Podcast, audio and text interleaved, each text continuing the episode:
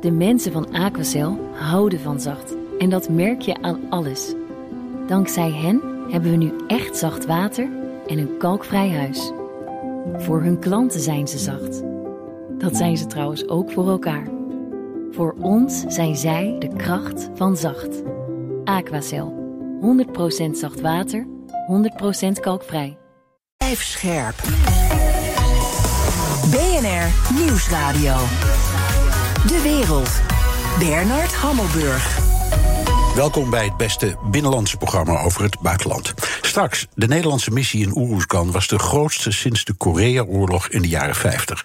Journalist Olof van Joden schreef er een boek over en vertelt samen met veteraan Ludi de Bos over die periode. Maar nu eerst, opnieuw dreigt een sombere winter vol coronazorgen. Waar komen die besmettingen vandaan? U kunt het niet uitleggen. Nee. Dan wordt het een probleem als u het niet Ja, maar dat is het ook. En daarom is het ook zo uh, ja, spannend. Omdat je, je, je ziet waar we op afsteven. En dat is echt een zorginfarct. Dat zei Diederik Gommers afgelopen week in de Friday Move. De Nederlandse coronasituatie is een soort medische Groundhog Day. We beleven steeds maar dezelfde storm. Maar ook landen om ons heen hebben het moeilijk met corona. Ik praat erover met Roel Cortinho, microbioloog en oud-directeur van het Centrum Infectieziektebestrijding van het RIVM. Welkom, fijn je weer een keer in deze studio te zien. Uh, waarom gaat het steeds mis? Nou, ik denk dat het uh, nu misgaat omdat er een, nieuw type virus circuleert, wat, uh, waar het vaccin wel tegen beschermt voor wat betreft ernstige ziekte, maar minder goed tegen de verspreiding. En dat is een tegenvaller.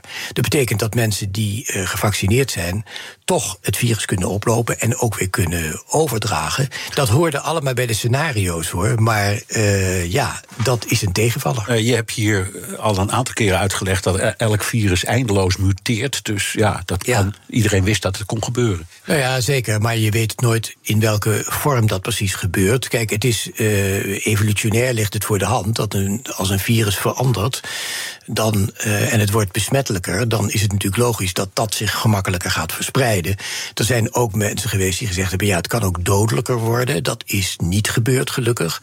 Dus uh, ja, dat, dat, dat is gewoon zo. En dat bewijst opnieuw dat we één wereld zijn. Want ja, dit is heel ver weg ontstaan, maar binnen de vrij korte tijd heeft het de zaak overgenomen. Ja, ja, nou, het gaat een beetje mis. In Nederland, iedereen geeft het ook toe. Uh, maar dat geldt eigenlijk voor heel veel Europese landen. Ja. Heeft dat voornamelijk te maken met de tijd van het jaar, de winter? Is dat een factor? Ja, ik denk wel dat dat een factor is. Het is uh, de, nou, de winter is, is, is uh, dat is bekend van alle luchtweginfecties. Ze worden makkelijker overgedragen omdat we meer binnen zitten. Dat scheelt natuurlijk een heleboel. En verder ja, is het waarschijnlijk ook wel een kwestie van luchtvochtigheid en, en, en de, de kou die een rol speelt. En, maar ook dat is natuurlijk geen verrassing. En dat wisten we natuurlijk van tevoren dat dat zou gebeuren. Ja, en dan is het de vraag of je op een gegeven moment uh, al die maatregelen moet afschalen. Dat is achteraf gezien. Dan kan je natuurlijk zeggen, ja, dat achteraf. Maar die belofte, dat uh, bijvoorbeeld simpelweg het, het, die mondkapjes bijvoorbeeld. Ja, als je dat dan eerst is het ingevoerd. En dan zei het RVM, het werkt eigenlijk niet. Nou ja, dat was het bewijs dat dat heel goed werkte. En ook belangrijk was als je het dan afschaft. Sterker nog, The Guardian schrijft ja. vandaag, geloof ik, dat het, ik meen, het allerbeste middel is dat we ja, hebben. Ja. Heel simpel en het bestaat al heel erg lang. En, en ja, als je het dan afschaft, is het moeilijk om het weer in te voeren. Dat, dat is eigenlijk het verschil. Een heleboel landen hebben dat natuurlijk niet gedaan. Nee. Die overigens ook moeilijk hebben hoor. Ja, ja. Iedereen in Nederland heeft, heeft de kans gehad om twee prikken te halen. 85% van de volwassen Nederlanders heeft gedaan. Maar als je de generatie van 12 tot 18 meetelt, um, en zeker nog jonger, dan komen we maar op een procent of 70. En onder de kinderen is de besmetting op het ogenblik heel groot. Zit daar een belangrijk deel van het probleem. Ja, ze, denk... ze worden misschien zelf niet zo ziek, maar ze dragen het wel over. Ja, nou ja, die, die, die, hoe hoger de vaccinatiecijfers, hoe beter dat is. Uh, maar wat ik al zei, het beschermt nog steeds goed, ook wanneer je langer geleden bent ingeënt tegen ernstige ziekte, maar minder goed tegen uh, de verspreiding. En dat is een tegenvallen. Daar, is, daar, daar komt natuurlijk niemand wat aan doen. Ja, die booster, dat is natuurlijk ook weer, uh, dat is niet erg soepel gegaan, zou ik zeggen. Want zes weken geleden of acht weken geleden had de gezondheidsraad ja, gezegd. 14 september om precies ja, te te zijn. Ja, het is eigenlijk niet nodig. Nee, het is eigenlijk niet nodig. Terwijl de meeste andere landen al zeiden op basis van de gegevens: het is zeer waarschijnlijk wel nodig. Ja, en als je dan zes weken later zegt van het is toch nodig, dan maakt dat natuurlijk ook niet zo sterke indruk. Hè? Dus ik was voor het eerst eigenlijk dat ik bij de gezondheidsraad dacht: jongens, wat doen jullie nou? En wat is het antwoord? Ja, ik weet niet waarom ze dat uh, gedaan hebben. Ik weet het echt niet. Ik denk dat ze. Uh, soms denk ik, er wordt te veel afgegaan op de Nederlandse gegevens. En niet op de internationale gegevens. Die waren er toen al. Kijk, als excuus kan je zeggen dat niemand met zekerheid weet hoe dat zit met die bescherming. Maar er is natuurlijk ook wat wij noemen circumstantial evidence. Hè, van gegevens uit, ja, uit min of niet echt bewijs, maar min of meer uit de omgeving. En daar was natuurlijk toch wel voldoende aanwijzingen voor. En er waren ook voldoende studies. Ik, ik vond het verbazingwekkend, laat ik het zo zeggen. Ja, nou, dat is uh, uit jouw mond apart. Um, de, de, de, andere landen, als je een beetje kijkt, Duitsland zegt, het moet eigenlijk iedereen moet het maar, elke volwassene moet het hebben. Ja. Uh, het laatste advies hier is geloof ik uiteindelijk ook dat dat toch beter zou zijn. Niet alleen maar 60 plus en zwakkeren, maar eigenlijk gewoon maar iedereen. Nou ja, kijk, wat mij bij verbaasde is dat uh, je kan van dat advies van half september zeggen wat je wil, maar er stond wel een bereidje voor. Ja, en uh, dan komt het begin november en dan is, dan ben, denk ik, nou dan kan je toch een week later weer beginnen, want dan is toch alles Begin dan te spuiten. Begin dan onmiddellijk. Ja. En uh, dat gebeurt dus niet. En Nee. dan, de, ja, dan is het verhaal dat je in januari weer gaat beginnen. En daar, dat is natuurlijk eh, geen goed, ge- ook niet sterk. En dat is bij de vaccinatiecampagne in het begin af aan. Is dat natuurlijk een zwakte geweest, die hele logistiek. Uh, en ook een, een, iemand die dat dan leidt en ook met gezag doet. Ja, dat is jammer dat wij dat niet hebben. Nee, daar komen we direct nog even over te spreken. Hoe je dat dan aanpakt, want dat is een hele interessante. Um, even een, een, een, een paar uh, zeggen organisatorische dingen. Je hebt in Nederland het, het, het, Outbreak Management Team, waarvan ik af en toe de indruk heb dat ze nog weten wat Outbreak is, nog iets van management en ook geen team zijn. Nou, goed, dat, hou, dat laat ik voor dat jou laat- rekening. mag je voor mij rekening Ja, houden. Maar ja. toch, dan heb je het RIVM, daar weet jij alles van. Uh, uh, de Gezondheidsraad, het kabinet. En die moeten allemaal komen tot een beleid. Is die constructie op zichzelf al, al niet verkeerd? Kun je niet zeggen, veel beter zeggen... ik wijs iemand, een wijze man of vrouw aan... in wie wij vertrouwen hebben en die laat ik het doen... en de enige aan wie die verantwoordelijk is verschuldigd... is aan de regering en uiteindelijk aan het parlement, want dat is de baas. Nou, dat denk ik niet. Omdat, uh, kijk, aan de ene kant er zijn altijd natuurlijk belangrijke inhoudelijke overwegingen. En die maakt het OMT. En dat is goed dat dat gebeurt. Vervolgens is het aan de politiek om de maatregelen te nemen. Want het heeft veel maatschappelijke consequenties. Daar kun je natuurlijk van zeggen: ik wil iemand hebben die dat doet. Maar het blijft een politieke verantwoordelijkheid. Want er zijn maatschappelijke dingen die, die spelen. En dat moet je afwegen. Dus die constructie is op zich wel goed. Zolang iedereen zich daaraan houdt. Ja. Want wat je ziet is natuurlijk dat iedereen over die grenzen gaat. Ja, je ziet dat uh, ook experts zich gaan uitspreken. Die zijn dan expert op een bepaald gebied. Zeg op het gebied van de, de kliniek of de intensive care. Maar die spreken zich uit over allerlei andere onderwerpen. Waarvan ik dan denk, ja, maar daar zit je eigenlijk helemaal niet in. Dus dat geeft ontzettend veel verwarring. Ja, je zei het, uh, ik zei kom erop terug. Je zei een beetje sterke leider. Dat bedoelen we in de meest positieve zin van het woord. In Inspirerend zou in Portugal hebben ze een generaal. Ja. En die heeft enorme invloed. Als die zijn mond open doet, dan luistert het hele volk. En los van de vraag of dat nou helemaal goed is, het werkt wel. Ja, ik zou het geen sterke man noemen. Ik denk veel meer aan een inspirerend ja. iemand die ook wel bevoegdheden heeft. Kijk, van begin af aan heeft hier, is hier het ministerie heeft gekozen voor het inschakelen van adviseurs, maar het wel zelf in de hand houden. En ja, ik heb het al eerder gezegd: het ministerie van Volksgezondheid is in feite een beleidsministerie en geen uitvoer. Dan zullen ze langzamerhand wel wat geleerd hebben hoor. Dat uh, door schade schande word je wijs. Maar dat had veel beter, had sterker gekund. En dat zie je bij dit soort dingen. Want je hebt inderdaad constructief, inspirerend ja. leiderschap. Ik heb nodig. ook even gekeken naar uh, mijn andere woonplaats, New York. Ja. Um, daar heeft de leiding is daar in handen van Bill de Blasio, een zeer impopulaire uh, burgemeester, die, die, die aan het einde van zijn termijn is, hij treedt ook binnenkort af. Maar die heeft wel die rol gekozen met het gevolg dat op dit moment in de stad hè, 30% van de kinderen van 5 tot 11 zijn gevaccineerd, 80% in de leeftijd van 12 tot 17, 87% van iedereen van 18 en hoger. En er zijn alleen in de, in de openbare ziekenhuizen al, al in, alleen al in New York 9000 IC-units.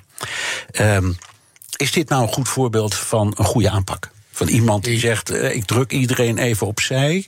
En ik leg alleen maar verantwoording af aan de gemeenteraad. Want ik ben burgemeester, maar ik ga even mijn gang nu. Ja, ik denk dat, weet je, je kunt niet zeggen... Uh, want in Amerika zijn ook een heleboel gebieden nee, waar het heel ik. erg oh. In, in, in, in, Dus- Texas geloof ik maar 33 Ja, procent, in Noord-Dakota nog niet. Ja, dat weet ik. Maar New Dus- York City is een mooi voorbeeld. Ja, maar ik, ik, weet je, het punt is, het is een, aan de ene kant een kwestie van leiderschap, zeker. Maar het is ook een kwestie van hoe zit de maatschappij in elkaar. En die is natuurlijk, eh, die is hier echt heel erg anders. Met een groot, eh, grote betekenis van individuele vrijheid. En die solidariteit, die andere kant van we zijn ook verantwoordelijk voor de anderen. Dat is in de loop van de tijd, denk ik, ik ben geen socioloog, maar lijkt afgenomen te zijn. Ja, dat, dat soort dingen speelt ook een rol. Het is een samenspel van, eh, van factoren. En ik denk niet dat je één ding kunt zeggen, daar ligt het aan. Het virus stelt ons steeds voor verrassingen, dat is waar. En al die factoren samen maken, ja, hoe goed doen we het? Ja. Dit is BNR De Wereld. Mijn gast is Roel Coutinho, microbioloog en oud-directeur van het Centrum Infectieziektebestrijding van het RIVM. Ook in de studio Europa-verslaggever Geert-Jan Haan. Geert-Jan, eh, je bent een rondje langs Europa gaan maken met de verschillende maatregelen. Oostenrijk bijvoorbeeld heeft een lockdown ingesteld voor ongevaccineerden. Wat zie je nog meer? Nou, ik kan je gelijk het laatste nieuws geven over Oostenrijk. Dat wordt een volledige lockdown in een aantal deelstaten. Eh, bijvoorbeeld Salzburg. Want daar hebben ze door dat het eh, blijkbaar eh, niet goed genoeg is. En het ook nog eens tot heel veel discussie in de maatschappij leidt. En ze hebben echt iets nodig. en ze trekken nu aan de, aan de allerzwaarste noodrem. Dit zou ook nog wel eens wat voor Europa kunnen betekenen. Want er zijn grenzen. Bijvoorbeeld met Beieren, met Duitsland. En daar wordt later vandaag meer over bekend. Ja, staat Schengen hiermee wederom onder druk, zoals dat vorig jaar bij die eerste lockdown ineens op het spel werd gezet?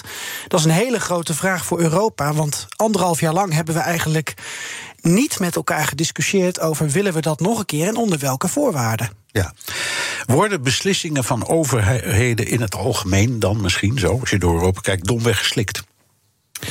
Dat is deels afwachten voor deze golf. En ik ben ook wel benieuwd hoe meneer Coutinho daarnaar kijkt. Maar, uh, en deels afwachten omdat bijvoorbeeld in België gaat nu een soort uh, thuiswerkplicht in werking. Dan moet je vier of vijf dagen in de week echt in je kantoortje thuis zitten. Nou, uh, benieuwd of de Belgen zich daaraan houden. Uh, die hebben natuurlijk ook die mondkapjes nu weer heel ver doorgevoerd. Hetzelfde voor de Fransen. Het schijnt dat ze dat daar redelijk accepteren. Maar goed, in België zeggen ze ook: ja, ongevaccineerd zorgpersoneel. Um, dat uh, zouden we op termijn mogen ontslaan. Hoe wordt die discussie dan gevoerd? Want ik heb begrepen dat in een land als Roemenië, ik maak het rondje even, waar de zorg volledig is geïmplodeerd. Die was ook corrupt en bar bar slecht, maar die is nu helemaal kapot gegaan. Ja, daar krijgt men dat er niet door, een vaccinatieplicht onder zorgpersoneel. Dus dan oppert de regering dat ook niet. Je hebt allerlei factoren. Meneer Coutinho roept het al. Uh, volksaard, uh, communicatie, draagvlak, autoriteiten, uh, solidariteit. En dat zie je in al die landen een rol spelen. Ja, geef eens een voorbeeld van, van een land waarvan je zegt... nou, daar wordt het echt heel anders, die discussie heel anders gevoerd dan in Nederland. Ik denk bijvoorbeeld Italië. Ja, dat wou ik net zeggen, want ik ken Italië ook wel, ja. wel goed. Ik ben er regelmatig. En daar valt het echt op hoeveel, uh, hoe, hoe weinig verzet er is tegen de. Er is ook wel verzet, maar veel minder. En hoe strak ze zich houden aan de eisen. Als je daar gaat eten, dan word je echt altijd gecontroleerd en wordt er ook gevraagd naar je adres. Nou, ik ben echt geen uh, restaurant- of, of caféganger, maar het is me al twee keer overkomen dat ik dan denk: God, niemand controleert dit. Nee. En dan vraag je wat en zeggen ze: Nou, nee, we geloven het wel. Dan denk ik: Ja, dat is toch wel heel erg nee. raar. Ja, ik heb begrepen dat uh, uh, waar wij in Nederland, wij burgers eigenlijk wensen dat het kabinet naar ons luistert om vervolgens dus een nieuw coronabeleid te implementeren voor de korte termijn, om daarna weer te, te morrelen over we willen een inloopuurtje voor de horeca. Ja, ga weg. Dat in Italië. Daar volgen ze vrij trouw de lijn van Mario Draghi. En daarna kijken ze, want het zijn Italianen, nou, waar kunnen we nog een beetje aan morrelen? Maar als er autoriteit en gezag is, dan wordt het opgevolgd. Ja, ja. ja. Ik was net in Frankrijk, daar geldt een beetje hetzelfde. Maar dat, dat, ik vind Italië en, en Frankrijk allebei iets meer het karakter hebben. Ja, het is het foute woord, maar toch meer, iets meer een politiestaat dan bijvoorbeeld in ons zeer liberale Nederland. Waar, waar gezag toch altijd met een korreltje zout wordt. Volgens mij hoor je van alle andere Europeanen dat qua, qua handhaving dat dat in Nederland ongekend is. Ja, ik, ik, ik heb namelijk nooit iets gemerkt in Italië van handhaving hoor. Echt niet. dus ik, eh, ik ben echt nergens gecontroleerd. Alleen. Oh, in Italië de niet? politie. Nee, door de Ja. politie of zo. Ja. Helemaal niet. Dus dat is, het is toch opvallend. Ik vind het heel opvallend. En een politiestaat is Italië echt helemaal niet. En met heel veel dingen houden ze zich helemaal niet aan het gezag hoor. Dat, Nee, betreft. maar we hebben het niet over belastingen, maar over volksgezondheid. Eh, Geert-Jan, hoe staat de Euro- Europese Commissie nou in deze hele kwestie? Ja, die voelen zich weer eh, voor het blok gezet. Ehm, het parlement ook. Eh, want alle lidstaten, nou ja, ik zei het net al, mogelijk staat Schengen wederom onder druk. Alle lidstaten doen maar wat. Iedereen eh, probeert zelf weer het wiel uit te vinden, weinig naar elkaar te kijken. En eh het Europese Commissie zal toch iets moeten met die QR-code. Die is ooit bedacht als reisbewijs. Wilde Griekenland dat we weer op vakantie zouden gaan.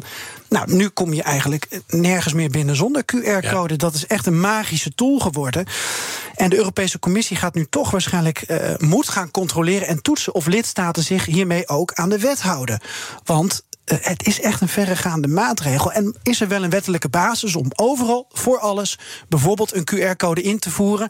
Er zijn Europarlementariërs die dat wagen te betwijfelen. Ja, ja, ja, dat is waar. Nog één ding. Vanaf 15 eh, december moet iedereen die naar Frankrijk gaat ook een booster hebben gehad. Dat is ook weer.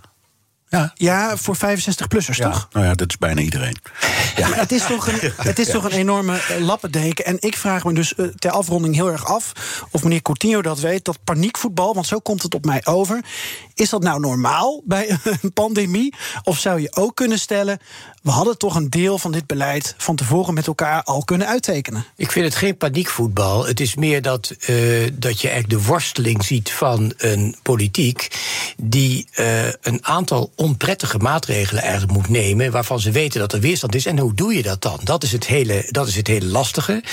Ja, en daar moet je dan dus, wat ik al zeg, inspirerend leiderschap voor hebben. En dat is heel erg moeilijk. En, maar dat is, dat, dat is waar het om gaat in een crisis.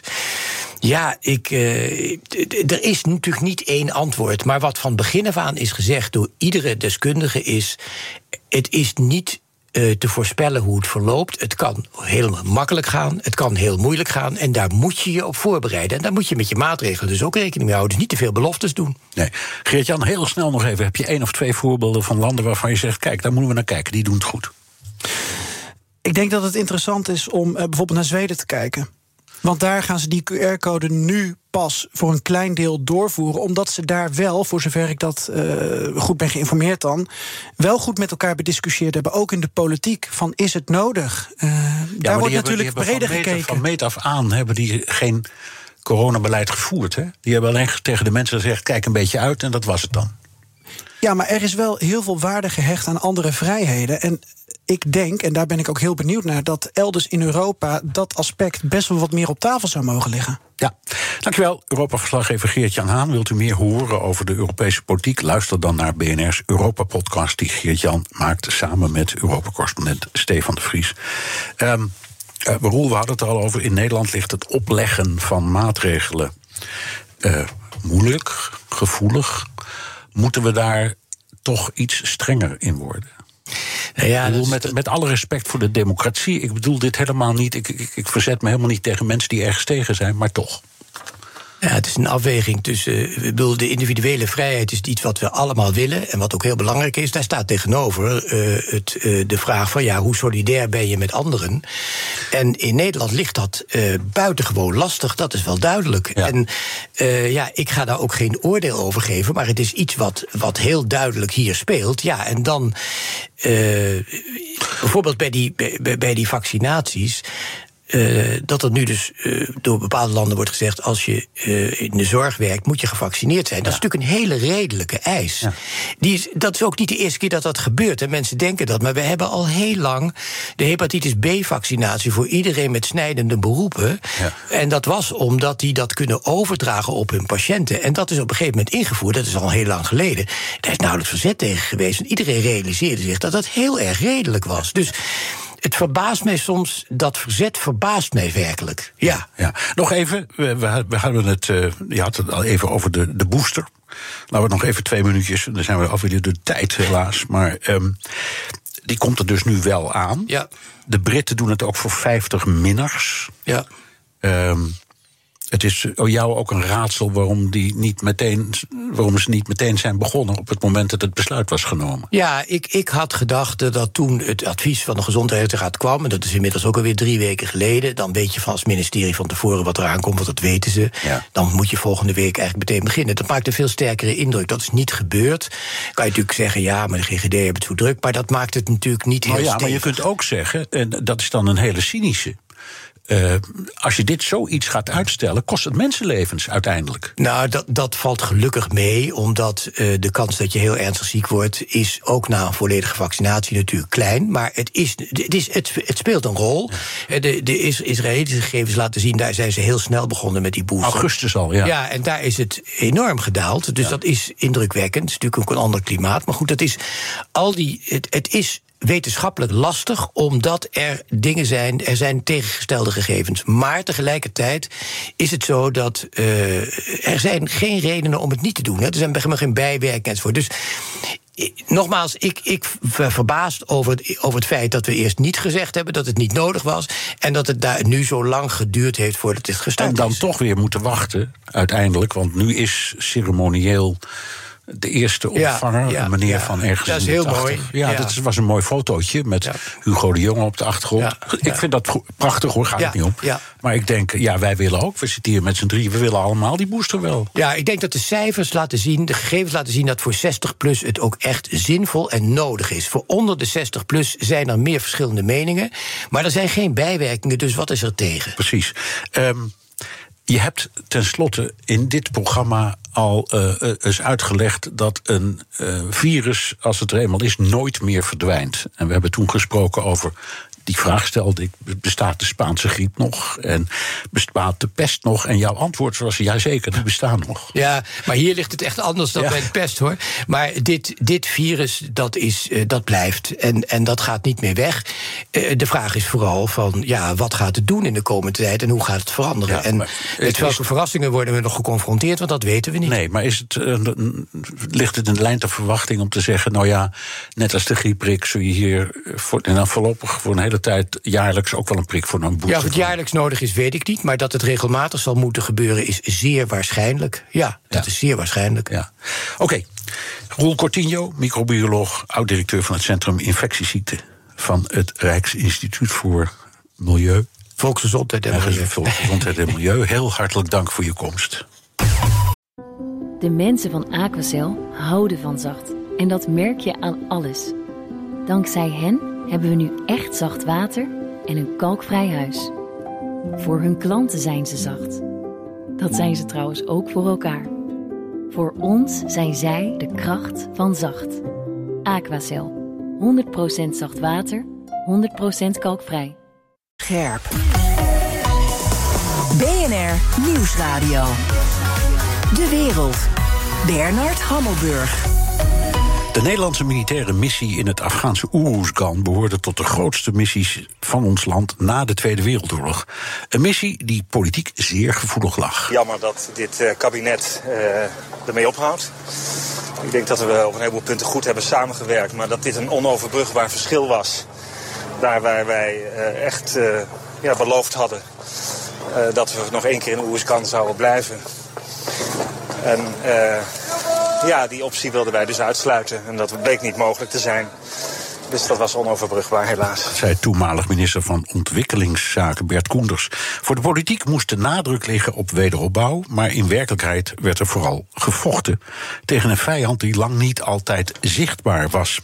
Ik praat erover met Olaf van Jolen, defensieverslaggever van de Telegraaf en co-auteur van het boek Schaduwoorlog Oeroeskan. Kolonel Ludie de Vos diende in Oeroeskan en deelde zijn ervaring in dat boek ook. Hij is hier welkom, heren, allebei. Dankjewel. Ludie, welkom. Goedemiddag. Wij hebben elkaar al eh, eerder in dit programma mogen ontmoeten. Olaf, je bent eh, volledig in die missie gedoken samen met Sylvan Schoonhoven. Jullie hebben alle hoofdrolspelers kunnen sp- eh, spreken. Hoe heb je dat voor elkaar gekregen en wilde iedereen met je praten? Nou ja, uh, laten we zeggen, we zijn begonnen uh, met, uh, met research in eerste instantie rondom de slag om Chora. Dat is een project wat, wat niet de eindstreep gehaald heeft, omdat de juristen bij het departement daar niet zo'n goed idee bevonden. Chora is natuurlijk nog onderwerp van een, van een rechtszaak op dit moment. maar laten we zeggen, al pratende dachten we toen van: het is zonde om dat te laten lopen. Laten we naar de hele missie kijken. En eigenlijk die bereidwilligheid eh, van mensen om mee te werken, ja, die, die is helemaal eh, niet zo, uh, niet zo moeilijk. Eigenlijk heel veel mensen die daar gediend hebben, die willen graag hun verhaal vertellen. Ja, Chora, voor de duidelijkheid, was één slag. Ja. Uh, die, die nogal omstreden was. Er is veel over te doen en het laatste woord niet over gezegd. Maar je hebt dus een beeld geschetst eigenlijk van de hele missie Oeroeskan. Um, ik, ik, neem aan dat dit je als journalist niet zo verschrikkelijk veel kan schelen. Maar is Defensie blij met dit boek? Ja, het is een beetje hoe je defensie uh, definieert. Uh, wellicht dat er wat ambtenaren zijn op het departement die niet zo blij zijn. Maar laten we zeggen, in de militaire hoek heb ik alleen maar hele enthousiaste reacties gehoord. het boek is gepresenteerd aan de commandant landstrijdkrachten, generaal Martin Wijnen. Ja, en die had een, een prachtige toespraak afgelopen vrijdag. alleen maar positief enthousiast. En sinds vrijdag hebben we ook heel veel positieve reacties gekregen van militairen. Ja. En het boek gaat over hen, dus dat lijkt me een goed teken. Ja. Ludwig Vos, jij was in 2008 commandant van de battlegroup daar, maar je bent eindelijk, eigenlijk jaren betrokken geweest uh, bij deze hele missie Oeruzkan. Wat was jouw rol? Ik was eenheid van een uh, luchtmobiel bataljon, zoals dat heet. Een, een 600 mannen en vrouwen die uh, trainen om, uh, als het gevaarlijk wordt, om op pad te gaan en te helpen om uh, de samenleving diensten te bewijzen. En ik heb vanaf eind 2005 mensen gereed gemaakt om naar Oeruzgan te gaan. In 2006 zijn de eerste gegaan. En dat heeft, eigenlijk geduurd tot eind 2008, begin 2009. Dus voortdurend mensen uitgezonden voortdurend ook daarmee natuurlijk contact gehad en ook regelmatig daar geweest. En in 2008 mocht ik met de hele eenheid, als laten we zeggen, kers op de slagroom of kers op het toetje. Nog met de hele eenheid nog een keer op pad. Nou, dat was best wel een uitdagende job. Luchtmobiel wil dat zeggen met Apache-helikopters en al dat soort dingen? Dat is dan ja, de 11e Luchtmobiele Brigade beschikt over luchtcapaciteit en grondcapaciteit, helikopters. Um, mannen die op de grond optreden, een hele combinatie van de twee. Ja, Olaf, de titel uh, schaduwoorlog, waar, waar, waar, komt die vandaan? Ja, die is eigenlijk uh, tweeledig. Uh, schaduwoorlog vooral omdat het een, uh, een gevecht was wat daar werd geleverd tegen een vijand. Die, als hij had, had aangevallen, daarna meteen weer verdween vaak. Of, of opging in de bevolking. Anders dan, dan wat wij gewend zijn, waren dit geen militairen in uniform, maar gewoon Afghanen in normale Afghaanse kleding. Die niet te onderscheiden waren van een boer. Die ook vaak nog de Klasnikov op zijn rug heeft. Dus uh, zeg het maar wie het is. Ja. En de tweede lading die eraan zit, is dat het ook een. Met name toen we begonnen te researchen en mensen begonnen te spreken, dat we, dat we zagen hoe groot die kloof was tussen het Haagse en het militaire. Waardoor er eigenlijk ook vanaf het begin af aan spanning heeft gestaan op de uitvoering van die missie. Uh, en dat ook dus een, een, ja, smeulend conflict is geweest. Ja, uh, een onzichtbare vijand. Uh, ik denk dan, ja, ik, ik ben er ook geweest, dus ik heb het ook met eigen ogen gezien. Um, dat is nu eenmaal het kenmerk van wat dan heet een asymmetrische oorlog. Of een oorlog tegen guerrilla's, hoe het maar noemt. Dat zijn mensen die je kun je nergens uh, in, in herkennen. Hoe omschreven jullie de tegenstander? Omdat het uh, zo complex was, noemden wij het ook opposing military forces. Ja. De tegenstander, zoals die benoemd wordt, uh, zag er in de praktijk op de grond vaak heel erg anders uit.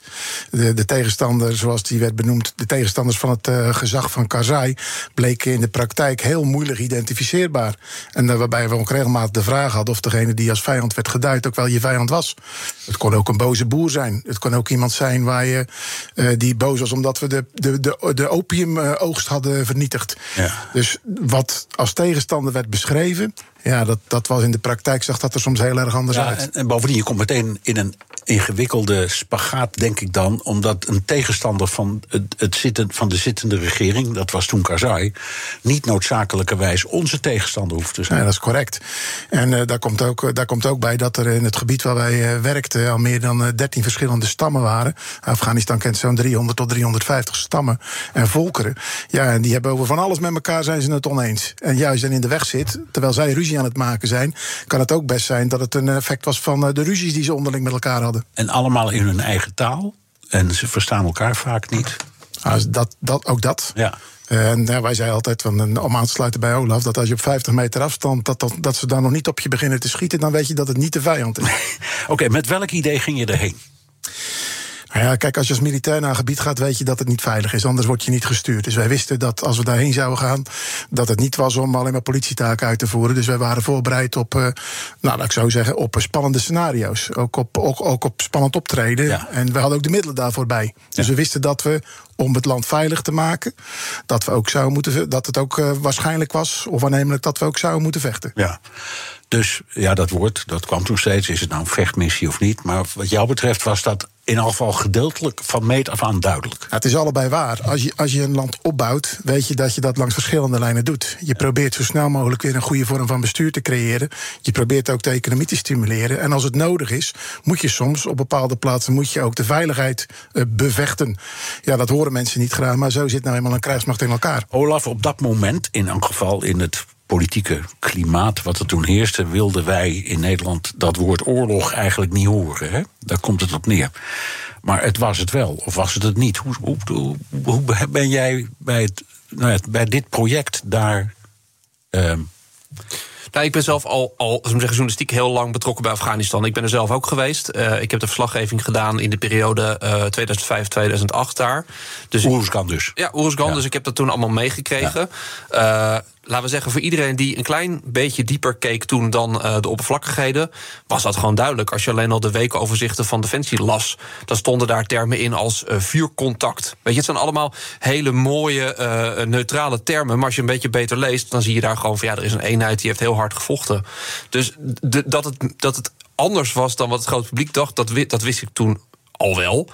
Maar nu, nu we zoveel mensen gesproken hebben, zie je pas hoe anders het is. Ja, even, we, komen daar, we gaan erop door, maar even ook dat andere beeld, Olof, dat wij graag wilden zien, of dat de maatschappij op dat moment graag wilde zien. Heb je dat ook gevonden in je research en het zoeken in het verhaal? Ja, ik zou, ja nee, natuurlijk. Want je, je hoort van heel veel, zelfs militairen uh, met name zeggen, de manschappen, gingen toch weg met dat dominante beeld van: nou ja, we gaan daar opbouwen, we gaan daar iets goeds doen, we gaan waterputten slaan, we gaan scholen bouwen. Dat, dat frame was zo sterk geworden. Ja, hoe kwam dat? Uh, omdat destijds uh, er goedkeuring moest komen van de PvdA. De PvdA was heel bang voor een vechtmissie. Die was bang om meegesleurd te worden in Operation Enduring Freedom, waar, waar de Amerikanen mee actief waren in Afghanistan. Dus wat was de manier om hun uh, politieke steun te, uh, te krijgen? Dat was door te zeggen, ja, we gaan daar weder opbouwen. Natuurlijk een partij die traditioneel voor ontwikkelingssamenwerking is. Uh, het is letterlijk zelfs in een scriptie van uh, over de Mirjam Grandia... die volgens mij ook bij jullie te gast Zeker, is geweest. die is hier te gast geweest. Samen die die met heeft gehoord van ja. Ben Bot, die zei... ja, er moet een wederopbouwsausje overheen om het goedgekeurd te krijgen. Maar we wisten eigenlijk ook al dat het een beetje onzin was. Nou ja, dat is politiek dat, bedrijf. En dat beeld is be be bevestigd. Hoe kijk jij hier naar, Ludiek? Dat begrip oorlog, we hadden het er net al over, was. Jij bent ook een Srebrenica Srebrenica geweest. Je hebt, je hebt zo gezegd je mijlen gemaakt. Maar kon jij een behoorlijke uh, inschatting maken van wat daar allemaal zou gaan gebeuren? Ja, dat kon ik. Maar dat komt ook omdat ik vanaf begin af aan, toen we de missie uitrolden... en in 2005 de voorbereidingen voor Oeruzkan begonnen, zoals ik zei... ik al eenheden mee mocht sturen. Dus ik heb van begin aan de, uh, de ontwikkelingen kunnen zien. Ik heb ook de plannen gezien, zoals het gemaakt werd voor de Deployment Task Force met de eerste club die het gebied in is gegaan, heb ik mensen mee gehad. Dus dan zie je wat er in het gebied zelf gebeurt. Je ziet ook dat het opbouwen wat we ook daadwerkelijk als doel hadden, verschillende dimensies had. En je zag ook dat in het begin uh, de risico's um, kleiner leken te zijn, omdat de mensen ook afwachtend waren wat we zouden komen brengen. Maar naarmate we wat steviger grip op het gebied kregen, zag je ook dat er ook wat meer nou, een serieuze weerstand en tegenstand begon te komen.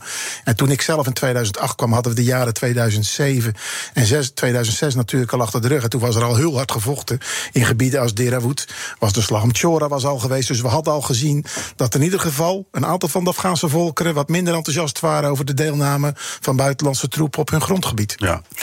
Dit is BNR de Wereld. Mijn gasten zijn Olof van Jolen, defensieverslaggever van Telegraaf... en co-auteur van het boek Schaduwoorlog Oeroeskan... en kolonel Ludie de Vos, die daar diende. Um, Olof, er werd ons dus een ander beeld voorgeschoteld van uw missie. Uh, in werkelijkheid was het iets anders. Uh, ik, ik heb zelf ook meegemaakt. Dat ik, ik ging daar kijken naar een legeroefening. En dat bleken helemaal niet. Dat waren geen gewone soldaten, maar officieren. Dus ik werd gewoon misleid. En toen ik naar een echte legeroefening ging kijken, toen dacht ik, er bestaat hier helemaal geen leger. Van dat soort dingen, die, die dingen die het Afghaanse leger heeft volgens mij niet of nauwelijks bestaan. Dat soort uh, uh, dingen. Hoe heb jij, nou, jij mag horen, jullie kom zo naartoe, maar hoe, hoe, hoe zag jij dat? Uh, nou ja, toen ik daar ter plekke was, uh, heb ik wel met eigen ogen toegezien van. Zo, het is inderdaad uh, heel heftig. Het is heel complex. Ik ben zelf een week of drie voor de slag om Chora daar geweest. En, en wij spreken, de ochtend begon met het feit dat er werden daar wapens uitgedeeld aan, aan lokale troepen die getraind waren. Ze waren er dus wel. waarbij een, een, een shy boy van de, de commandant die in ongenade was gevallen, het eerste wat hij deed was zelfmoord plegen met een wapen wat hij net uitgedeeld had gekregen. Ja, als je dan de, de, de chaos ziet die er allemaal speelt, dan besef je van dit is, dit is ongelooflijk veel ja, meer nee, complexer dan het beeld wat bedoel. waren, nee, maar ik bedoel, dat bedoel ik ook. Er waren wel mannen met geweren, alleen het was geen krijgsmacht. Nou ja, het, het lastige was natuurlijk dat. De, uh, en, en dat is een beetje het hele, het hele probleem met Afghanistan geweest. Er is geredeneerd in het opbouwen vanuit ons, onze maatschappij, ons model. Waarbij je dus inderdaad zegt van... we hebben één centrale krijgsmacht, die is centraal aangestuurd... volgens een bepaalde hiërarchie. De verdediging en, en laten we zeggen de, de, de handhaving van regels, orde en gezag... In, in Afghanistan loopt veel meer lokaal, met milities. Alleen vanuit Den Haag werd aangegeven... je mag niet samenwerken met lokale milities, terwijl had je daar stabiliteit willen creëren, dan waren die lokale milities eigenlijk veel logischer geweest. Dus wat gebeurde er op een gegeven moment? Die lokale milities werden voor een deel gebombardeerd tot, nou ja, dit is toch eigenlijk een officiële krijgsmacht. Je noemt ze anders en dan kan je toch wat met ze doen. Uh, maar goed, dat was natuurlijk een, een, een, hele onhandige situatie, want dat daadwerkelijke Afghaanse regeringsleger, dat was er wel, maar dat was zeker in de Nederlandse periode, dat was veel te weinig. Er waren te weinig mensen. En bijvoorbeeld rondom Chora wat speelde, dat op een gegeven moment dat de regeringstroepen zeiden, ja, sorry, maar hier hebben we even niet zo zin in en die gaan we niet aan meedoen. Ja, dan heb je dus een heel groot probleem wanneer het hele, de hele strategie gebaseerd is op, op, op een aanwezigheid van een bepaalde hoeveelheid regeringsmilitairen. Ja, ja, ja, maar Ludi, je kan, dit is een prachtig voorbeeld, maar je kan ook zeggen, nu zie je het verschil. Um, en misschien is dat ook wel een beetje de kern van waar we over praten.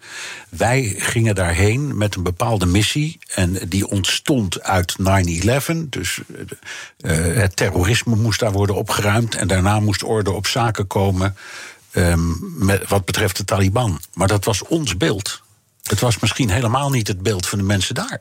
Nou, um, ik kijk natuurlijk in de periode 2008, toen ik zelf commandant daar was en verantwoordelijk voor een belangrijk deel van de veiligheid. In onze periode was er een heel goed Afghaans leger. Ook wat langer getraind. De vierde Afghaanse ANA-brigade, African National Army, dus het Afghaanse leger. En bij alles wat wij deden, namen we de Afghanen mee. En bij alles wat we deden, gingen ze voorop. Ja, maar totdat je weg was, toen waren ze er niet meer. Ja, dat is. Dat is, dat is dat, dat moet, ik denk dat we dat op een andere manier moeten bekijken. Wij hebben het vertrouwen in onze samenleving. Alhoewel je dat nu in deze COVID-periode misschien wat minder ziet worden. Maar daarom zijn wij bereid om als krijgsmacht ook ingezet te worden voor, voor die samenleving. In Afghanistan uh, was er wel veel minder vertrouwen in de regering Ghani. Op het moment dat je een corrupte regering hebt, dan snap ik heel goed dat de 300.000 opgeleide Afghaanse militairen niet willen sneuvelen voor een regering die corrupt is. Zo zit het, de zo zitten de volkeren in Afghanistan in elkaar. Ja, nee, maar dat, dat is toch de vraag die ik bedoelde. Wij hadden een beeld van wat we daar moesten ja. doen.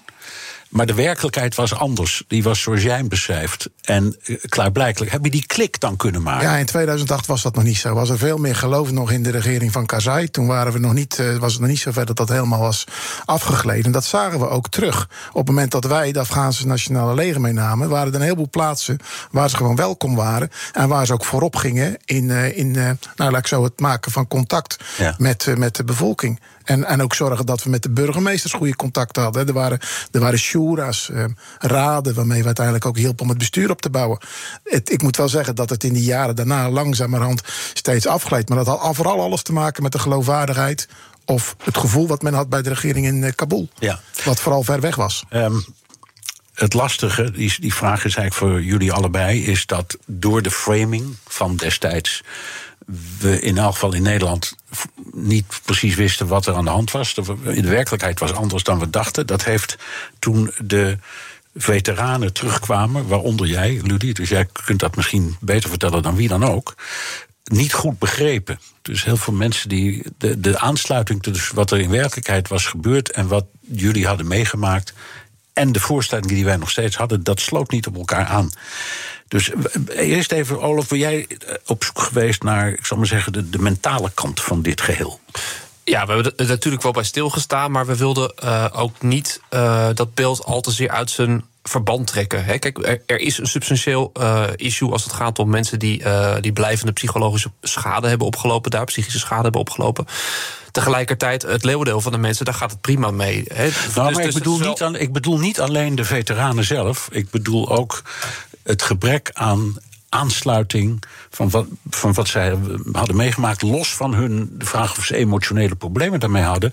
En de, de, de, de gewone Nederlandse bevolking waar ze daarna weer mee werden geconfronteerd. Ja, maar ik denk dat dat bijna uh, dat, zeggen, dat onbegrip, dat niet snappen wat, wat mensen doen, ja, dat dat bijna, bijna standaard is voor de meeste militairen versus de gewone maatschappij in Nederland. Je ziet gewoon dat in Nederland, anders dan bijvoorbeeld in de VS, uh, dat, dat die krijgsmacht zo ver is afkomen te staan van de, de gemiddelde burger. Die heeft geen idee wat, wat militairen doen of wat hun rol is. En dus ook niet wat ze meemaken. Dat is, dat is, ja, dat is bijna een soort geaccepteerd feit, denk ik, voor de meeste militairen. Ja, is dat zo, Ludy? Is dat een geaccepteerd feit? Of zeg jij, ja, dat zit mij toch dwars? Nou, ik ga nu iets heel controversieels zeggen. Eigenlijk, of misschien juist niet controversieels... eigenlijk hadden we misschien het boek van, uh, van Olaf en van Sylvan eerder moeten hebben. Ja. Het boek maakt duidelijk hoe wij als militair in een missie... Uh, wat we meemaken. En in Nederland zijn we heel goed in het uh, spreken, in het praten over anderen. Maar het is zoveel verstandiger om die anderen eens te vragen van hoe zij zaken beleven. En dat boek doet dat. Het boek vraagt aan ons: vertel hoe je zaken hebt ervaren. Vertel hoe het was, hoe de spanningen waren, hoe de politieke wil op, in, de, in de realiteit van alle dag in de operatie er echt anders kan uitzien. Daarom is het boek zo belangrijk. En hadden we het eigenlijk een aantal jaren eerder misschien wel moeten hebben. En ja. daarom zijn we er ook als veteranen best blij mee, heel blij mee dat zo'n boek er is. En je, je kunt zeggen, de veteranen zijn daar daardoor tekort gekomen. Die hebben, als ik het woord mag gebruiken, niet de erkenning meteen gekregen die ze, die ze zouden verdienen. En tegelijkertijd is ook de gewone bevolking tekort gekomen, want die wist niet wat jullie hadden gedaan.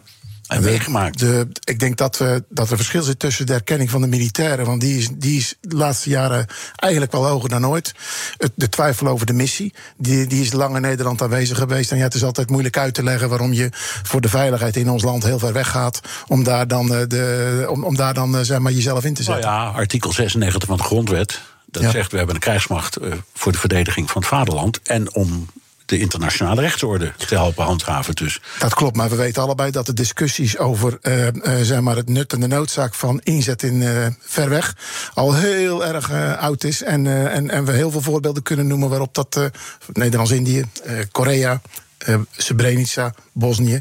We kunnen heel veel voorbeelden noemen dat er steeds discussies uh, vonden over de nut en de noodzaak. En gelukkig dat we soms wel de bereidheid hebben om in de wereld ook te helpen okay, om het beter te maken. Goed, maar dat het in de grondwet staat en dus af en toe gebeurt dat hoort ook bij een democratie. Zeker. Artikel ja, ik denk ook dat er een soort uh, structurele misvatting is onder politici.